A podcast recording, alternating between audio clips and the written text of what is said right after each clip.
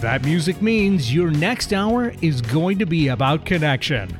Welcome to This Show is All About You, a show dedicated to discussing and experiencing the things we all have in common. When you and me become we and explore what it means for all of us. Here's your host, historian, writer, social commentator, and a whole lot of other things, JDK Wyneken. Hey there, everyone. How you living out there? Thank you for joining us for this episode of This Show is All About You. So happy to have you along for the next hour as we talk about things that are going on in the world, but we get under a lot of the stories and the narratives that we often hear about them in search of those things that, as elusive as they might feel and be, perhaps, still nevertheless connect us uh, beyond time and space and context. While appreciating all of those three. So happy to uh, have you here and to be moving forward into yet another week uh, that has been certainly busy uh, and a lot going on in the world, seemingly as always, which we'll get to in just a minute. Uh, but first of all, if you're catching the show for the first time, welcome in. Really happy to have you here. And remember, you can get this show as a podcast wherever you get your podcasts. And as of today, there are, will be 120 episodes of this show for you to peruse over the last couple years, and really excited about that. So you can check that out. And certainly you can get this uh, live on our KIXI 880 radio in Seattle on Mondays. You can also catch it on KKNW 1150 AM at 6 a.m. on Wednesdays and overnight Friday into Saturday. So be sure to share this with your friends and family who might be interested in the things that I talk about on the show, which can come from just about any direction in any way. It's one of the things I really enjoy about it. If you'd like to know more about me, check me out at my website, wordsbyjdk.com. You can also find me on Facebook, Instagram, and I guess it's X now, Twitter. Uh, I haven't decided on Threads yet, but you can decide. You can decide for yourself if you want to reach out to me there. Look up my last name, W Y N E K E N. You should find me rather easily. Would love to connect with you. Special thanks to this show's longtime sponsor, Airway Science for Kids, a nonprofit based down in the Portland, Oregon area, which provides life and career pathway opportunities for underserved youth through the exploration of aerospace careers. And there are hundreds of them, literally. So, in fact, almost any career you can think of can fit into the aerospace world. It's that big of an industry, and it is pretty much a guaranteed growth industry. And so, Airway Science for Kids really believes in what aerospace can provide for the future, and it believes in the children of this generation to uh, contribute to that future. So it works to bring them together in a way that not only introduces students to these jobs, but also gets them better connected with themselves, their families, and with their communities. If you'd like to know more about the amazing work that they do, check out Airway Science for Kids at their website, airsci, A-I-R-S-C-I, dot org, and you'll hear more about them during the show breaks. Okay, quite a lot going on in the world, in case you have been paying attention. And chances are you have been, but just in case, let's look back on a few stories from over the past week in the segment that I call What in the World is Going On? With Russia hitting two minor Ukrainian ports in the past two weeks, and its biggest port of Odessa the week before that, all forcing global grain prices higher. As drone attacks have ramped up too, targeting both Moscow and Kiev, damaging buildings in both capitals in the past several days. In Odessa, the city's most important Orthodox cathedral is starting an estimated five years of repairs after a Russian missile exploded through its roof in July. The war continues unabated, of course, and it seems every single day we hear more about missile attacks from Russia into Ukraine, drone attacks from Ukraine into Russia, particularly into the occupied areas in Crimea and elsewhere uh, as well as into Moscow. It's interesting how that just sort of just started happening. Um, drones hitting Moscow, which is hundreds of miles away from the, the front, which means there are a whole lot of security issues going on in Russia to prevent this from happening that the Russians certainly aren't talking openly about. The counteroffensive that the Ukrainians have been have been underway with for the last few months continues to grind forward, and yet they're finding more success at hitting Russian infrastructure in the occupied areas of Ukraine, particularly the bridges and other causeways that lead into the Crimean Peninsula. That is a major target area for Ukraine because it was one of the first areas taken by Russia back in 2014 when they started this. It's worth remembering that this started in 2014, not in 2022. And that, should Ukraine manage to push Russia out of Crimea, that would certainly be a major development in this war and a major uh, sign that Ukraine was on the way to at least achieving what it's hoping for, either an outright victory or perhaps in a negotiated settlement. But it sure seems like that is a pretty elusive endpoint at this point for reasons that the second clip for today gets into in more detail. And while this war grinds on, today up to 40 countries are taking part in talks in Saudi Arabia. Ukraine expected to push President Zelensky's 10 point peace plan, which of course calls for the return of all Ukrainian land. Notably, though, the Chinese, who are key allies of Vladimir Putin, sending a high profile special representative. The Russians, though, not attending these talks. But peace talks, whatever may come, depends on what happens on the battlefield. And for now, there's no sign that either side is clearly winning and that neither side is really ready for peace. That's about as good a sum- summation as I've heard in quite some time. And the fact that there are peace talks going on always does raise hopes. And certainly it's better to be having peace talks than not having peace talks. And from the outside looking in, it looks pretty good, right? Ukraine has come to the table. There are 40 different nations from Africa and elsewhere. I talked a little bit about this last week. And China, right? Major superpower involved in all of this and all of it being done in Saudi Arabia, another regional re, regional power worth paying attention to in all this. And yet, appearances is part of the point. And also the fact that the Russians aren't there is indicative of probably one of the limitations of these of these peace talks. For there to be peace talks that are going to include both Ukraine and Russia is going to take a lot more stipulations than what this group has already put together, and Russia is probably going to be have to be facing even more dire circumstances than what they already are facing. The role of China in this also benefits them from every single direction. Number one, they get the international bump in prestige for being willing openly to host these peace talks. It's also in their best long term interest that this war ends effectively.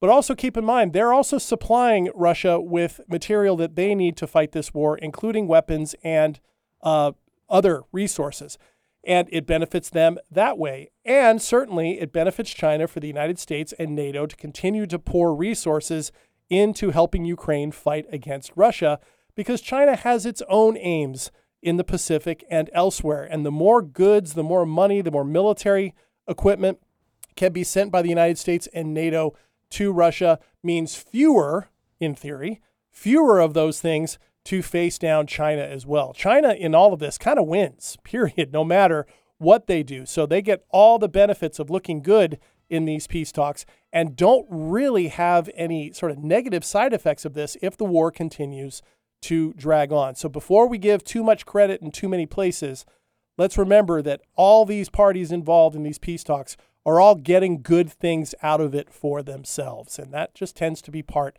of how international politics goes. Okay, and then finally, one more clip today that's going to launch us into today's subject.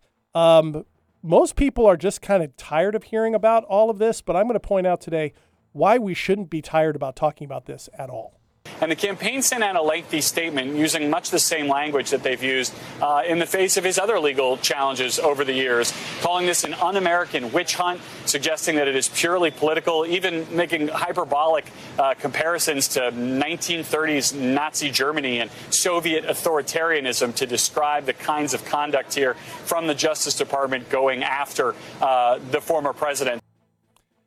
That, of course, the initial response from former President Trump's legal team to the indictment handed down uh, last week or the week before. It's hard to keep track anymore. I think it was the week before. Uh, of the former president around what happened leading up to the January 6th uh, riots that led to the assault on the U.S. Capitol. All of that, of course, the most significant of the many indictments, which is weird to say, the many indictments uh, to, uh, that the former president is facing at this point. And while there is a certain degree of larger Trump fatigue across the country, both on people who have not supported him since day one and more and more among people who did at least one point support him, the fact that this is happening, that a former president has been indicted in an effort to defraud the American people by depriving them of a peaceful transfer of power between this person's presidency and the next one. The very fact that this is happening is staggering when we take a look at this historically. And unfortunately, that has gotten lost in that fatigue, in that clutter, in the incessant talk, in the incessant, incessant uh, hyperbolic throwing around of language, particularly from his camp. But the sort of the bloviated responses from a number of different directions about it.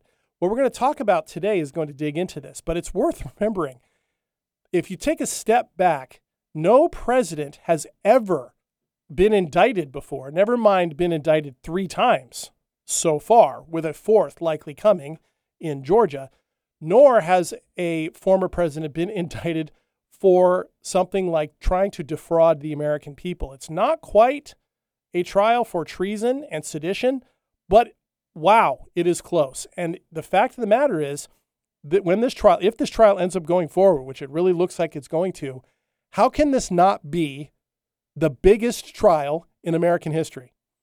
How can it not be? And I think we should be keeping an eye on that and sitting with that discomfort in the midst of what clearly is an exhausting news cycle and has been for quite some time involving the former president. So, just wanted to kind of point that out from a historical perspective. This is about as big of a deal as it gets when it comes to uh, the history of American jurisprudence. Uh, now, let's transition into today's subject. And longtime listeners of this show know that when you kind of come in, you're not quite sure what you're going to get. I don't necessarily let people know from week to week what I'm going to be talking about but I always am looking for things that are either going to help us connect around things, get rid of some mythology around things, perhaps use a story from history to illustrate some larger truths about ourselves, kind of underscoring that we're all humans in the end, no matter when we've lived or where we've lived. And then other times it's just to tell a story from history or talk about history in a way that perhaps we don't often see, whether we're watching something on the news or getting even getting a documentary on television that's a little more elongated because part of my background, one element of things that I've done is I have a PhD in history, and it's in 20th century history, and it's a history of Germany, Russia in this period of the rise of the Nazi Party, World War II, and the Holocaust, and the early Cold War. Today is going to be one of those days where I'm going to wear that hat, the historian's hat, because in that last clip that Eric played, that last clip, you heard that the former president's legal team hearkened out in their blasting of this indictment as a political witch hunt, said it was reminiscent of some things that happened in Nazi Germany and in the Soviet Union. Now, on its surface, you heard the commentator call it hyperbolic. Well, yes, it is. I'm going to talk a little bit about why, of course, but here's the thing. We tend to dismiss those things as hyperbolic in part because as we look at them and go, yeah, well, that's not the case. This isn't Nazi Germany or the Soviet Union. Well, if the last six to seven years, maybe longer, have shown us anything, it's that narratives of any kind, no matter how freaking crazy they might be, repeated enough times in enough places by enough people, can be embraced to varying degrees by people in such a way that it starts gaining national notoriety and starts shaping political and social views. For example, the QAnon idea. Who 10 years ago would have dreamed that something like the QAnon conspiracy theory could have as many people supporting it or being open to it when you consider the precepts of it, which are ludicrous on the surface of it? No one would have been able to anticipate that 10 years ago. So it's certainly when we're talking about comparing what is going on with this indictment or anything going on in American politics or American society with Nazi Germany or the Soviet Union, it's easy to dismiss those. At the same time, scholars of those areas and those eras, like myself and many others around the world, ask ourselves quite a bit when these things are just thrown around in political discourse or these are just kind of tossed around as a as a way to justify a social position do those who understand what those terms mean and what those eras were about and those regimes were about, do they have a responsibility to be corrective? Until just a handful of years ago, there was actually a debate among scholars about this. Do you want to engage with Holocaust deniers, for example, because you might give them credence that they don't deserve otherwise if you do that? Do you really want to engage with somebody who's comparing the Department of Justice with the Nazi Gestapo and they really, really believe that? Do you want to really engage with them for the same reason? That you give them credence that they didn't otherwise deserve. There were a lot of people for a long time who said, nope, not going to engage in that because that just gives them that attention. That has changed as a lot of those ideas have found more currency, sadly, in various parts of uh, the American electorate and American society in general. More and more people who are experts on these things have decided that they really do need to speak out. And when you take a look at what's been happening in Florida and elsewhere, with the state now overseeing and deciding upon what history is that can be included in textbooks, whether it's about the Holocaust or about slavery. Interestingly enough, those are the types of things that when they come up, people kind of go, Didn't the Nazis do that? Didn't the communists do that? Uh, for all those reasons, it seemed like this might be a time for me to step back, put on my historian hat for an episode, and talk a little bit about, and I can't believe I actually need to say this, about how what's going on with this indictment is neither Nazi nor Soviet. And in fact, really, in the end, there's a whole lot of projecting going on from all sides of the aisle, but particularly from those defending former President Trump right now. A lot of projecting and a lot of attitudes and actions on their part that actually are closer to the mark of the claims that they're making that are going on with the indictment. So that's what I really want to talk about today from a number of different directions. So when we come back from our first break on this show is all about you, we'll dive right into that and uh, will be interesting to see what you think. Stick around.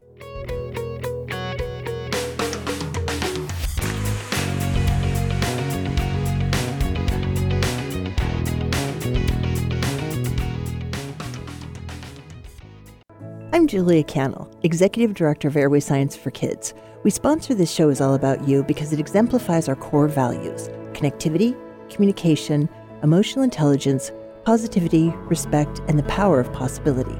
Help us introduce historically excluded youth to all of these through the wonder and promise of aviation and aerospace careers. Airway Science for Kids, providing aerospace to all. Visit airsci.org to learn more and to contribute your talents. Welcome back, everyone, to this show is all about you. Kind of focusing in on the, uh, the indictment of former President Trump, uh, and more so the claims from his camp that this uh, that this indictment is a political witch hunt reminiscent of Nazi Germany or the Soviet Union or you know other authoritarian regimes, as the statement said, uh, which is really interesting considering on just the surface, considering that former President Trump has expressed open admiration for authoritarian regimes around the world whose systems actually do use the justice systems for political ends, like Putin in Russia, like Xi and the Chinese Communist Party and Communist, Communist Chinese Communist Party in China. Say that three times fast, and others around the world. Really interesting that that's the case, and certainly in the case of the former president, I don't think it's a huge step uh, to say, somewhat tongue in cheek, that perhaps what he's really upset about is that he's not getting to do the same thing as easily as he would like. And certainly when he's talked about what he would do if reelected president in 2024, it sure sounds like all the things he's saying that this was a weaponization of the Department of Justice, uh, so on and so on and so on, is kind of what he's planning to do. He's talked about gutting the civil service and ending the civil service exam. He's talked openly about putting loyalists to him in key cabinet positions, this type of thing. So, eh, let me think if doth project too much, perhaps.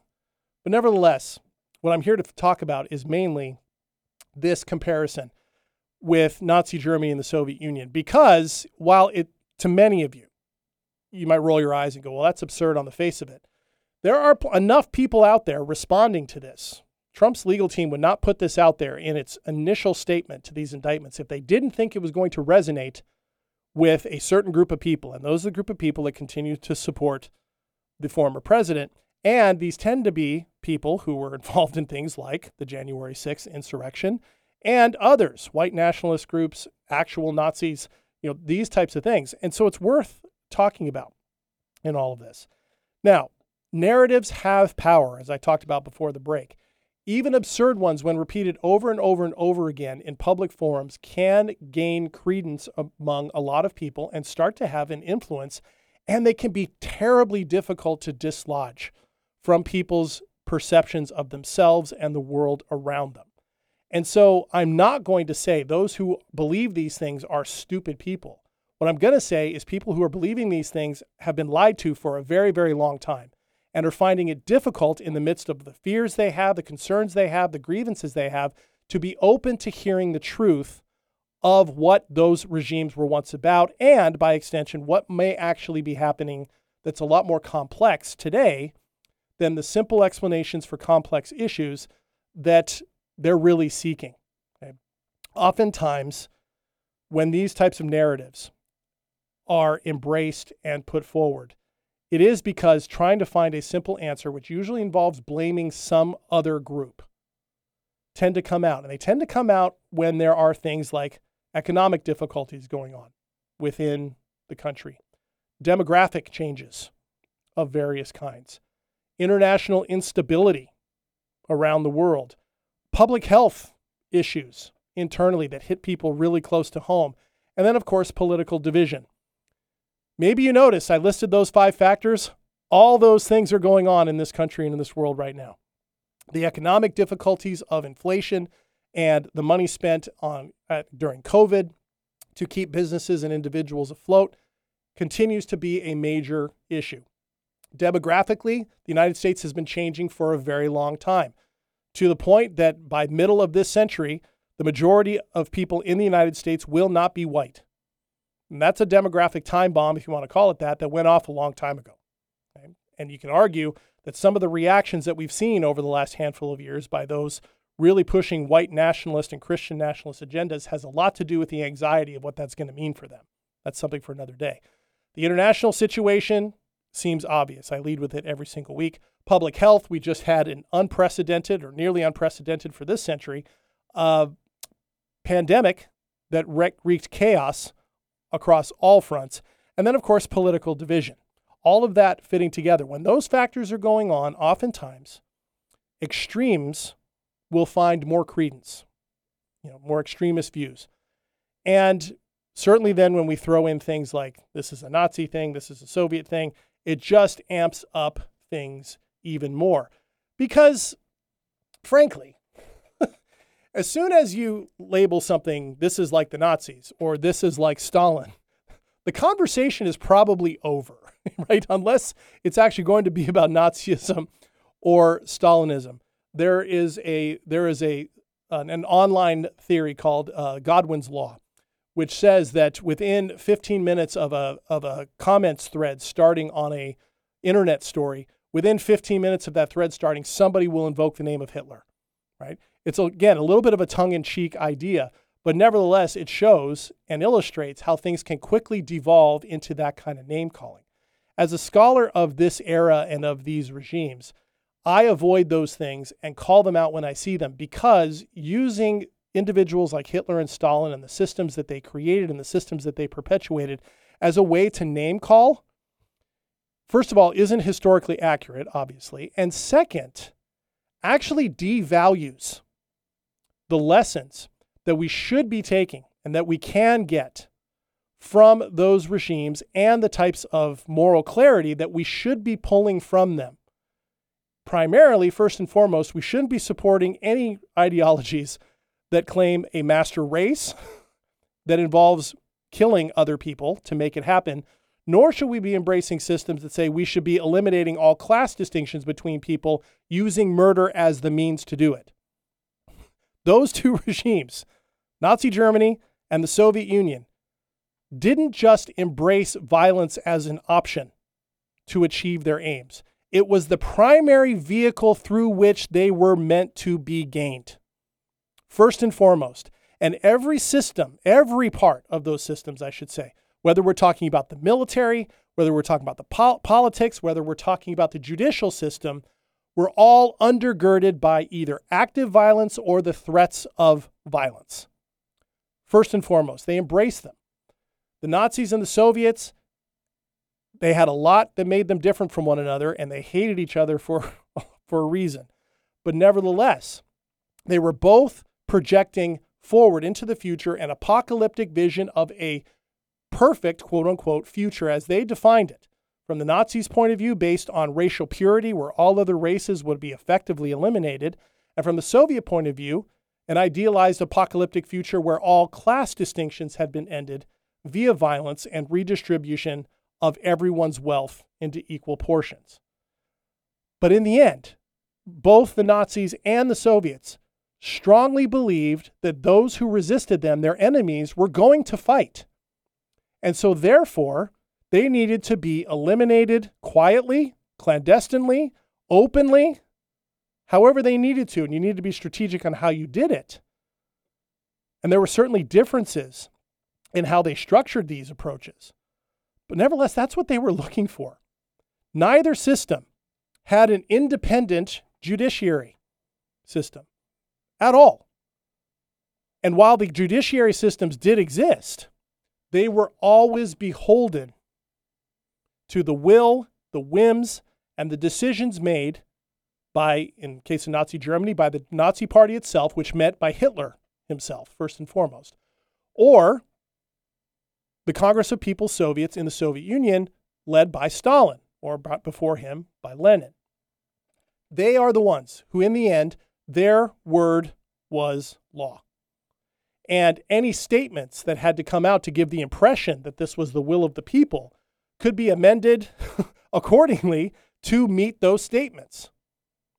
So just on the surface, in there were no no real written constitution in Nazi Germany, and the one that was written in the Soviet Union was only really in name only. They didn't list independent judiciaries, things like the Department of Justice that could investigate other branches independently. There was no such thing at all.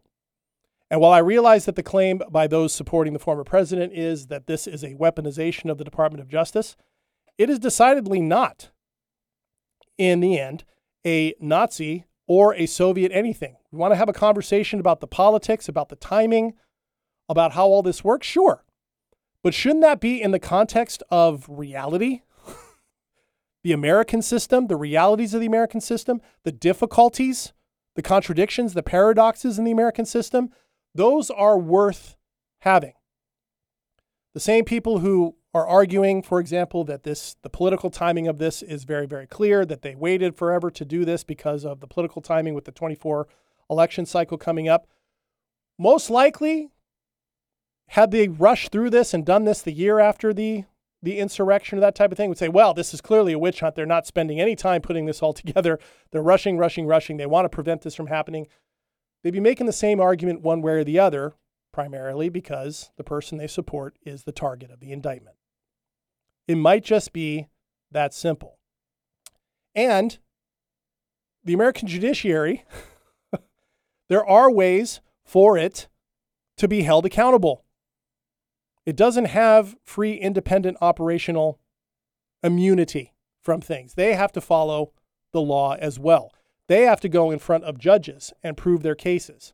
They have to go in front of judges and make claims and make appeals for various things before a trial begins, when a trial is going on, and even after a verdict. None of these things existed in the Nazi or the Soviet context.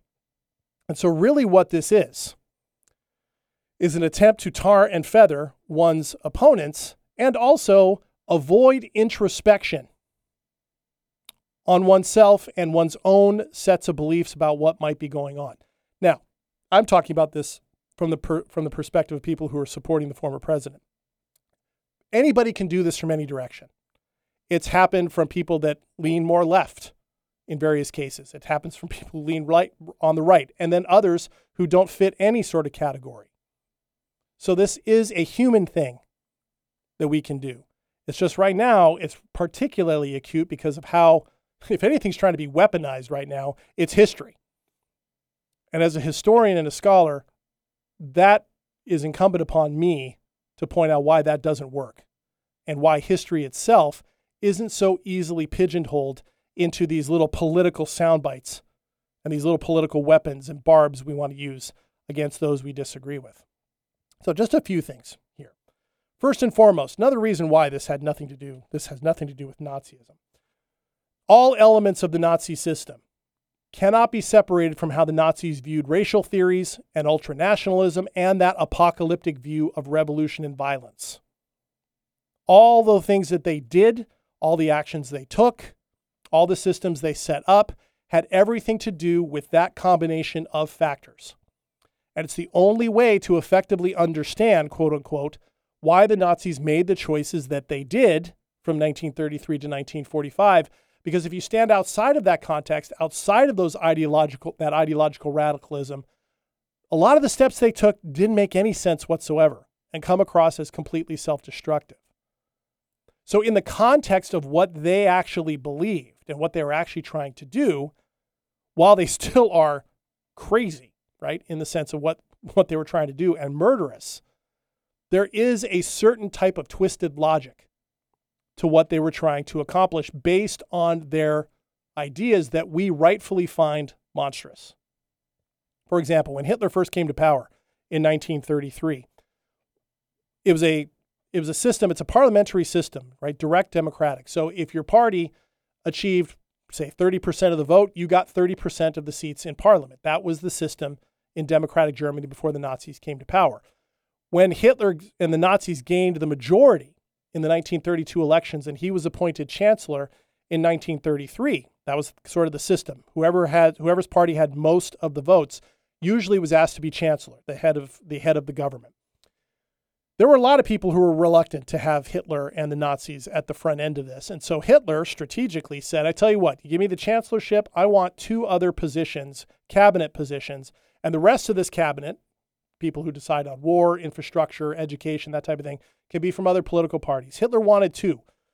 He wanted the minister without portfolio, meaning a minister that he could appoint to special projects to handle various different things that he wanted. And then the minister of the interior. Now, when it came to big cabinet positions, neither one of those was seen as one of the big ones, like foreign ministry, for example right? Or economic minister. Those were seen as the big ones. And Hitler said, you can go ahead and have those. Right? It was all part of Hitler's plan to show, or at least to give the impression, that he was going to rule from the middle when he was actively trying to subvert democracy.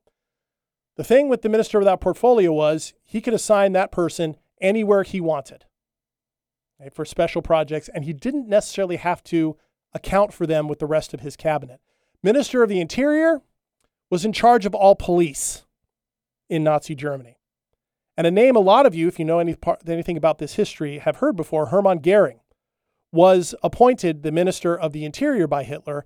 And the first thing that the Nazis did upon be- achieving the Interior Ministry was fire every single police chief in Germany and replace them with Nazis. So you had Nazis in every single state in Germany by early 1933 who were running the police. And of course, what they did was they purged all of their high ranks of anybody who wasn't a Nazi and promoted Nazis, particularly those from the brown shirts, the so called stormtroopers, into their ranks and effectively politicized the police. That doesn't sound at all familiar. right? Nothing like that in the American system, thankfully, right? At the same time, Hitler also opened the first concentration camps within days of becoming chancellor the notorious Dachau concentration camp outside of Munich, opened within days of Hitler seizing power and became a place where effectively SS commandants of the later killing centers in Poland were trained. They were for political prisoners to start with.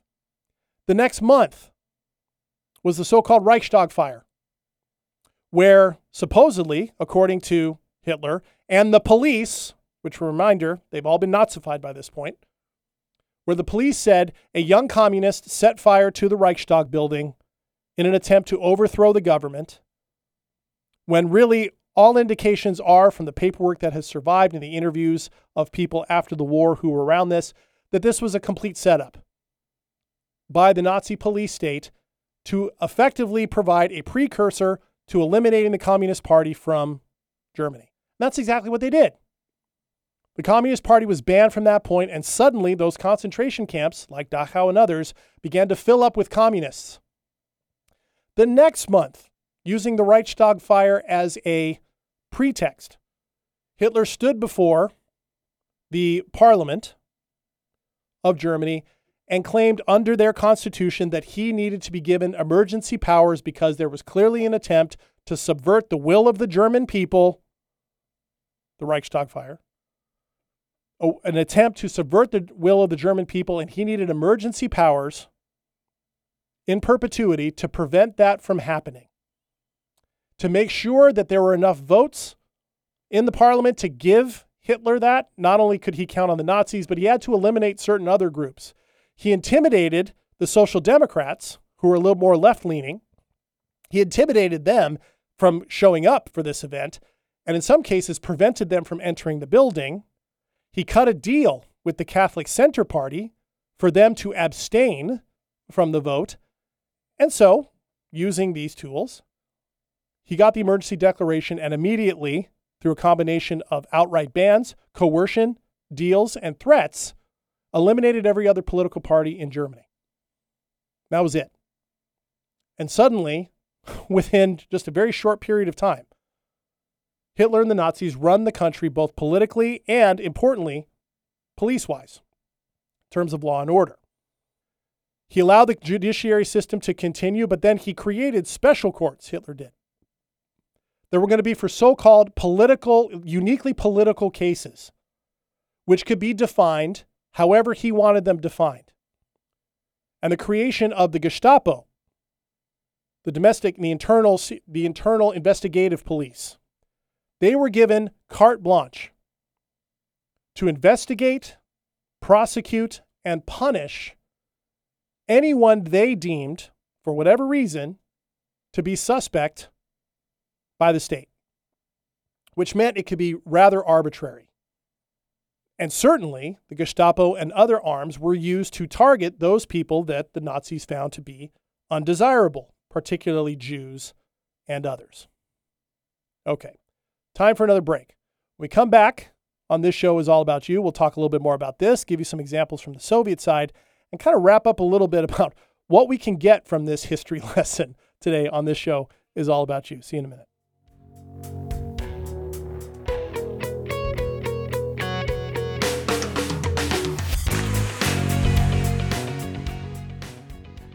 Kids never have trouble dreaming about their future.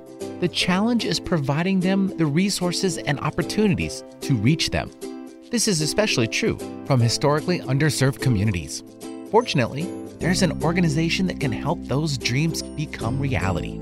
Airway Science for Kids helps underserved youth develop life and career pathways through exploration of aviation and aerospace. Using in person and virtual programs, along with partnerships with companies, educational institutions, community health providers, and other resources, Airway Science for Kids helps students not only find their dream careers, but also learn how to better advocate for themselves and connect more effectively with their families, peers, and communities. To find out more, visit airsci.org. That's A I R S C I.org or email info at airsci.org. Airway Science for Kids providing aerospace for all.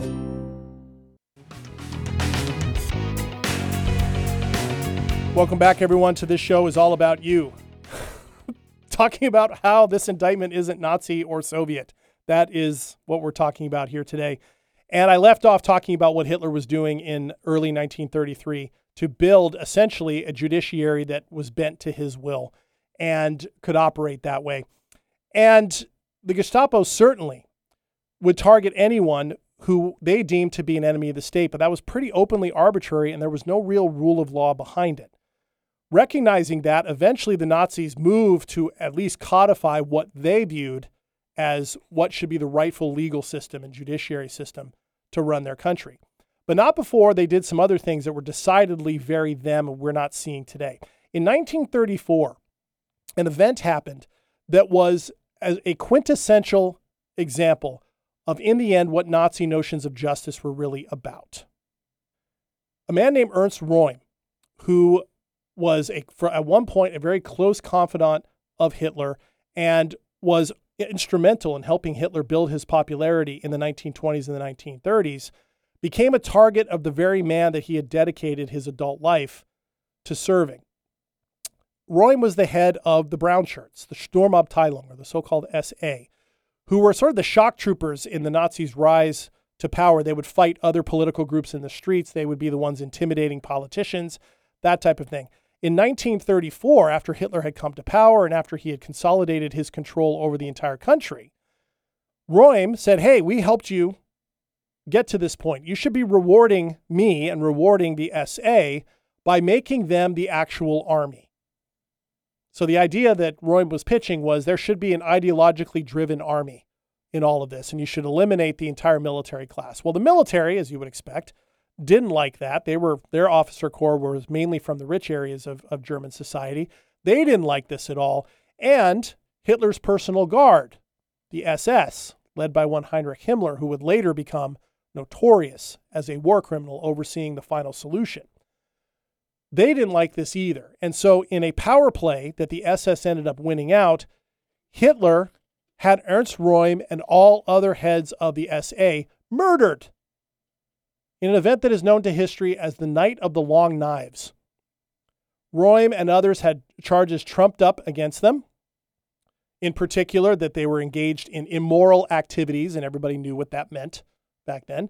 And so, because those were rules and laws against the norms of German society as the Nazis put them forward, against their family values, against the purity of German blood. These men were all executed. That was Nazi justice, more so than anything that they ever tried to do in a court. The next year in 1935, the Nazis passed the so called Nuremberg Laws, a whole series of laws whose entire purpose was to eliminate Jews, German Jews, from public life in Germany, as well as any other so called undesirables that the Nazis believed in. And that meant that, for example, Germans and Jews could not intermarry. Jews were also kicked out of all civil service positions in Germany. So, whether they were professors or worked for the government, uh, they were eliminated from their positions. There were so many of these laws that after the war, when the Nuremberg trials went on, which were the trials by the Allies uh, against various parts of the Nazi state, those who wrote the Nuremberg laws were also brought on trial for crimes against the rule of law and, really, in the end, human decency. So, from that point on, German judiciary systems were based on the Nuremberg laws first and foremost. And that was passed, put together by the Nazis themselves. There's a lot of other examples of this, but I also want to talk a little bit about the Soviet Union. The Soviet Union's system was also as anti and undemocratic as the Nazi one, in no way resembling the system that exists in the United States. The Soviet Union, coming to power when the Bolsheviks overthrew the provisional government in 1918 and established as a dictatorial totalitarian state by Lenin, Vladimir Lenin first, and then by his successor, Joseph Stalin, after him, rejected all elements of Western ways of organizing states democracy, capitalism, the rule of law, the right to free speech, all of those they considered to be quote unquote bourgeois capitalist mentalities that needed to be eliminated, forcibly eliminated from society, so that this dictatorship of the proletariat, of the working class, would emerge. And again, like in Nazism, violence was required. It wasn't just one option, it was required. And so the, the legal system as it came to exist in the Soviet Union didn't allow for any of those things. So there were no free courts, no rule of law, no civil liberties, no personal property on the basis of ideology. And in the end, the dictatorial control of the state fell down to the Congress of the People's Soviets, the Supreme Soviet, meaning the Communist Party leadership, of which first Lenin and then eventually Stalin were the undisputed heads of those. And they ruled with terror first. The state controlled everything in those systems. Politicians, party hacks, the ideologues that hewed closest to Lenin and to Stalin, they were the ones determining things, even though they had no experience in this, determining things like what the country's farmers should be creating, What should they be harvesting? How much of it should they harvest?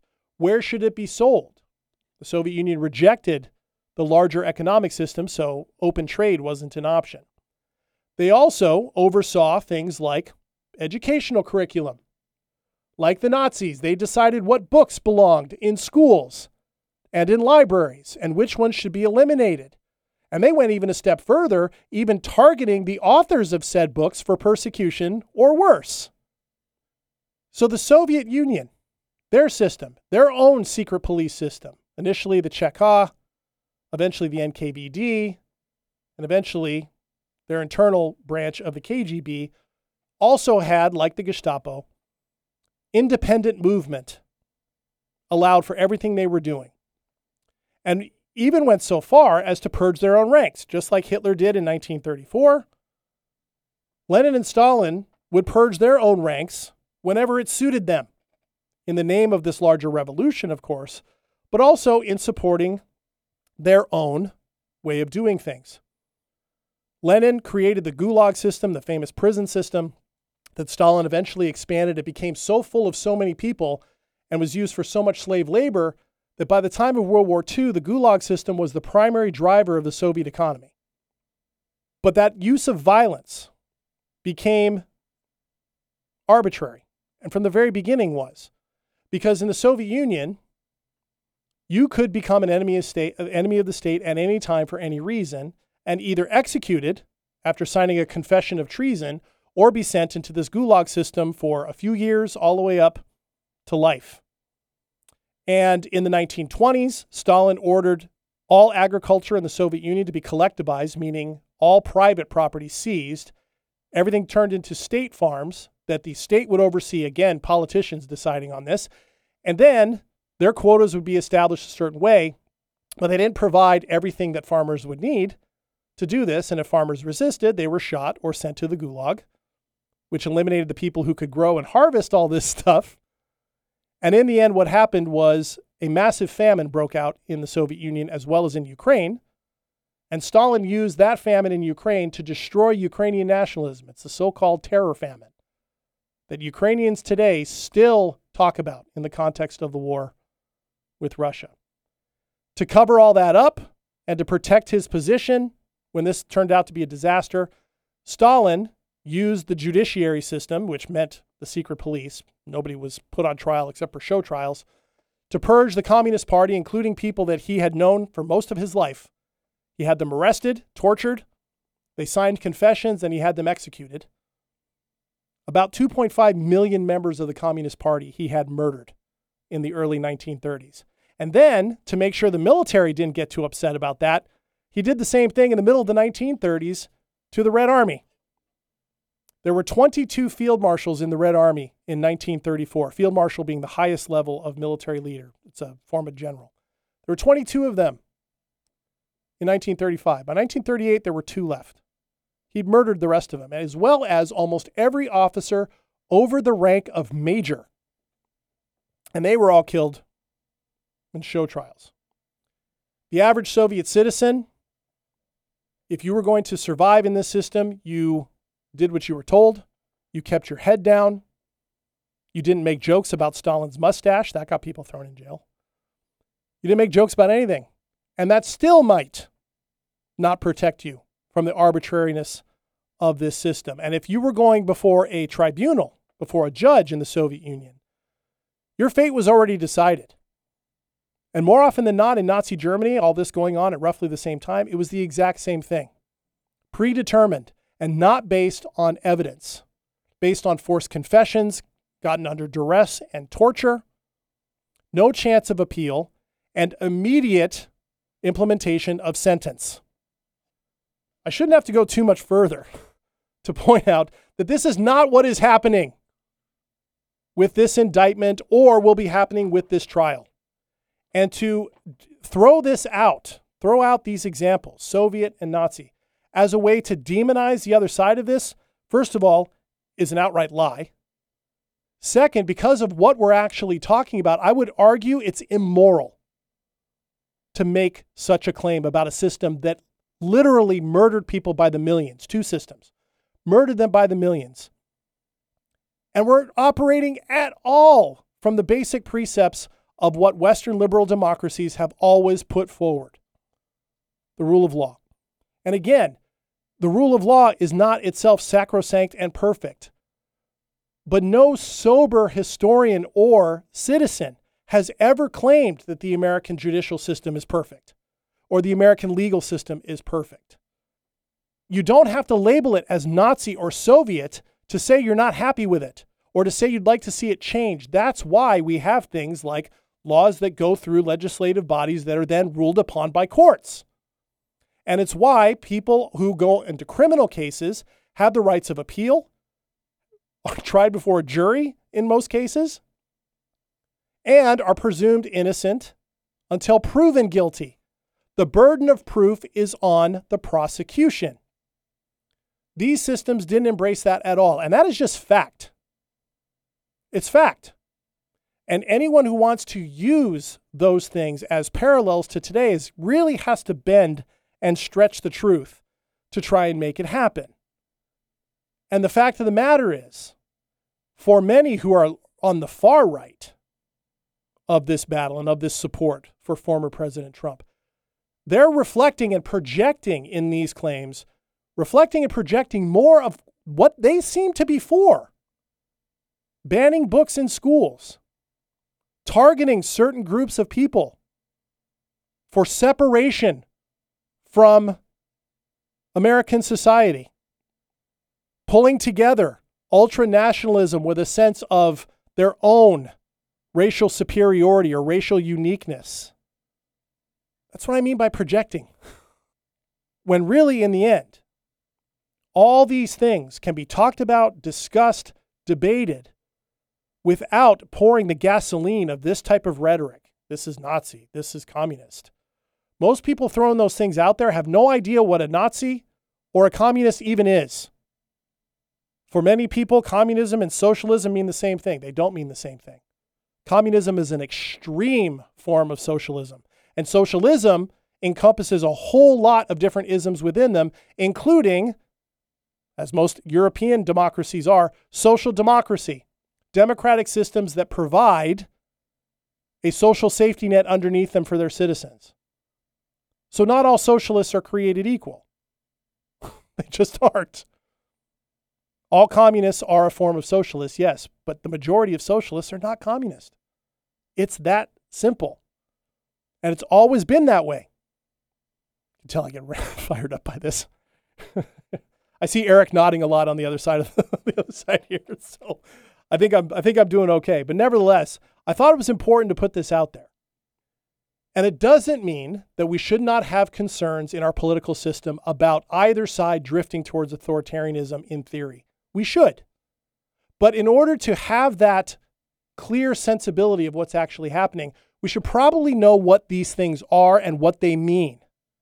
And then spend time articulating them to people who are pushing for these positions in the name of the American people, thinking they're defending democracy, thinking they're advocating for the welfare of all Americans when really they're drifting down the path towards groups that Americans, rightfully so, back in the 1930s and 40s, considered to be their enemies. Rightfully so. I personally think we have to be able to allow room for people to come back from these positions. But the way to do it is to be talking about them. Hopefully, I've contributed a little bit to that, a little bit to that today.